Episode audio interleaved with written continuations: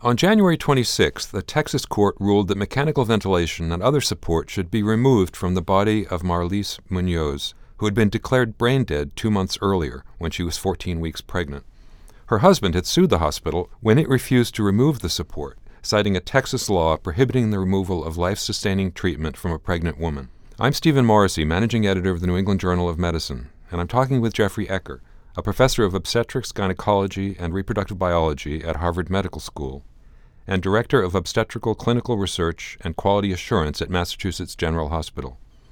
Dr. Ecker has written a perspective article on the Munoz case and its legal, ethical, and clinical implications. Dr. Ecker, has the Texas law been on the books for some time, or is this part of a new trend? I actually don't know how long the law has been on the books, but I would point out that it's not a unique law, that there's a suggestion that well over 50% of states have some law some statute restricting end of life care in women should they be pregnant. So, a key underlying issue is whether the autonomy of a pregnant woman should ever be compromised, can ever be compromised by considerations about the best interests of the fetus, even if it's difficult to know what those interests are or who should be accountable for them. So, in general, what's your take on that question? Well, I think that you're right. It is difficult to know what the best interests of a fetus are. It's difficult even to really know exactly what interests are in relation to a fetus. But if anyone is going to know what the best interests of a fetus are, it's going to be a mother, the person who's pregnant. And in terms of who should be accountable, seems to me beyond question that the one that should be accountable is the mother. And so decisions that she would make and are appropriately made by her outside of pregnancy, absolutely, from both a ethical, moral perspective, but also, it seemed to me, as a practical perspective, should belong to her. In another recent Perspective article, Charo looked at a Wisconsin case in which a pregnant woman was arrested and held for several months because she refused to take anti addiction medication, even though she was no longer using the painkillers to which she had been addicted. In your view, do the ethical considerations differ in these two types of cases, or are they similar? I think they're very similar. I think there are a couple things to emphasize. The first is that almost always what women want is absolutely in the best interest not only of their own health and well being, but their pregnancy as well. You know, as a high risk obstetrician, the thing that's most important for a healthy pregnancy outcome is a healthy mother. And so women in general go to extraordinary lengths to do everything that is healthy for them and their pregnancy because they want a healthy outcome. What gets in the news tends to be the, the rare cases in which there seems to be a conflict between what a mother is doing and a best outcome. It should be emphasized that those cases are quite unusual, and it doesn't seem to me that the right approach, as I think Dr. Charo argued, the right approach is not to make criminals of women for not doing what some outside agency or body seems is in the best interest of their pregnancy. We should focus on allowing women to make choices and do what's best for their health. We should treat whether it's drug addiction or other conditions as what they are medical conditions that need to be appropriately treated, whether someone is pregnant or not. And we shouldn't focus on women's well being and health just because they happen to be pregnant, but because they deserve good health and good care on their own. A question you raise in your article is whether physicians are going to feel comfortable with conscientious objection to laws of this sort, laws that demand that they act against their better judgment, against the wishes of patients and families. What have physicians' responses been to recent laws of this sort? You know, I don't know um, what individual physician responses have been. Organized medicine has taken a stance against it. Years ago, I had the privilege of serving as chair of the ethics committee for the American College of Obstetrics and Gynecology, and that group has a very clear position that women's rights, regardless of whether they're pregnant, should be respected. Their autonomy should be respected in all matters, but especially the end of life in terms of their wishes regarding end of life care. I'm mindful of the fact, though, that it's easy for ethics committees and organizations to speak up and take a strong position it can be difficult for individual physicians who maybe feel like the hospital attorney is telling them they have to do one thing Maybe they're even suggesting things like, boy, your license could be in trouble here. You're not going to be able to practice here in the hospital anymore. And that places them in conflict with what they think, you know, the best thing to do is what their conscience is telling them to do. In this case, I can only imagine if I were the physician in Texas and I were being told, here's a patient and a family that wants support withdrawn because a diagnosis of brain death had been made, I would feel it was absolutely wrong to be have to continue that. But I understand that can be a very difficult thing to object to and say, no, I'm not going to do what the lawyers are telling me to do. But at the very least, I think as individuals and professionals, we can make our moral distress apparent to the public. We can make it clear to the press that we feel uncomfortable with that. We can make it clear to patients that we see that we think this is a wrong thing and advocate for change and we can advocate for change ourselves in a public forum to try to get these laws changed.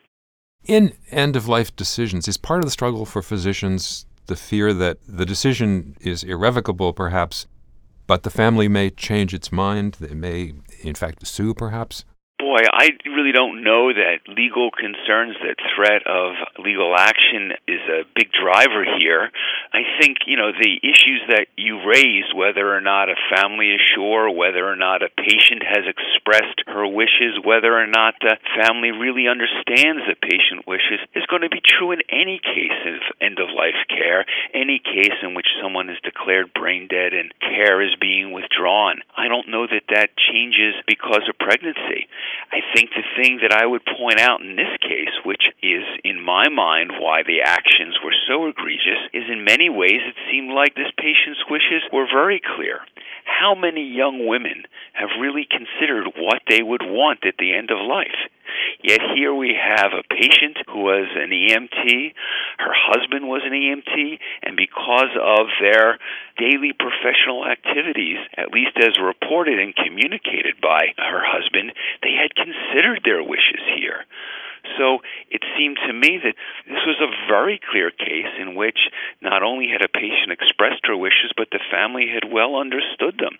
Absolutely, it's a provider's obligation to be sure that people understand that these are irrevocable actions. You know, we're going to withdraw support from ventilation, her heart will stop, and it can't be started again. But that's true any time that support is withdrawn and not unique just to cases in which women are pregnant. You also note in your article that in some cases, critical support has been continued in brain dead pregnant women and a healthy baby has been born.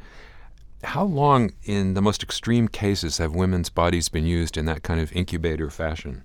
You know, I don't know the details of individual cases, but my reading suggests that it has gone on as long as weeks and several months. So it can go on for a time. The outcome is always going to be a bit unpredictable. It'll depend on a lot of things, including what happened that incited the need for support, but also what happens during the course of continued support.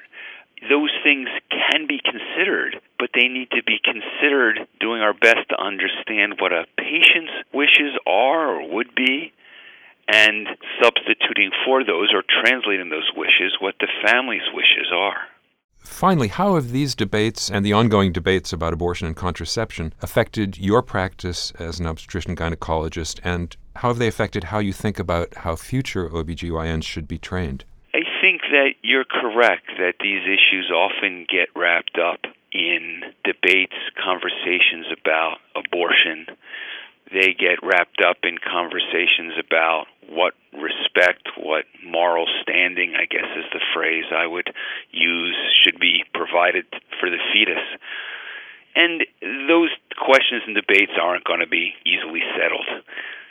Separate from what individuals, organizations think about abortion, I don't think that the moral standing of women is in question, and I really think that that's what's on the table in cases like this. You're right that increasingly, whether it's laws, legal action restricting end of life care, whether it's interventions and arrest of women who are using substances in pregnancy, things are increasingly being framed through the lens of the fetus and what can be done to preserve the health of the fetus. I think that is really important to understand and recognize that we can't affect the fetus without affecting the mother, without affecting a woman. And I'm very concerned about any practice, any rule, any statute that restricts individuals, individual women's right to health care and the choices they make in health care. What does this mean for future training? Well, certainly we've seen that training in family planning and abortion is increasingly being limited for a host of reasons. But what cases like this point to is that things that I would not have thought would be on the table, providing health care to women and respecting their autonomous decisions and decision making seem to be increasingly matters of conversation and I think it means that trainees and practicing obstetricians will need to become familiar with how to handle questions about this and I hope take a strong stance in support of women's rights, health and autonomy. Thank you, Dr. Ecker.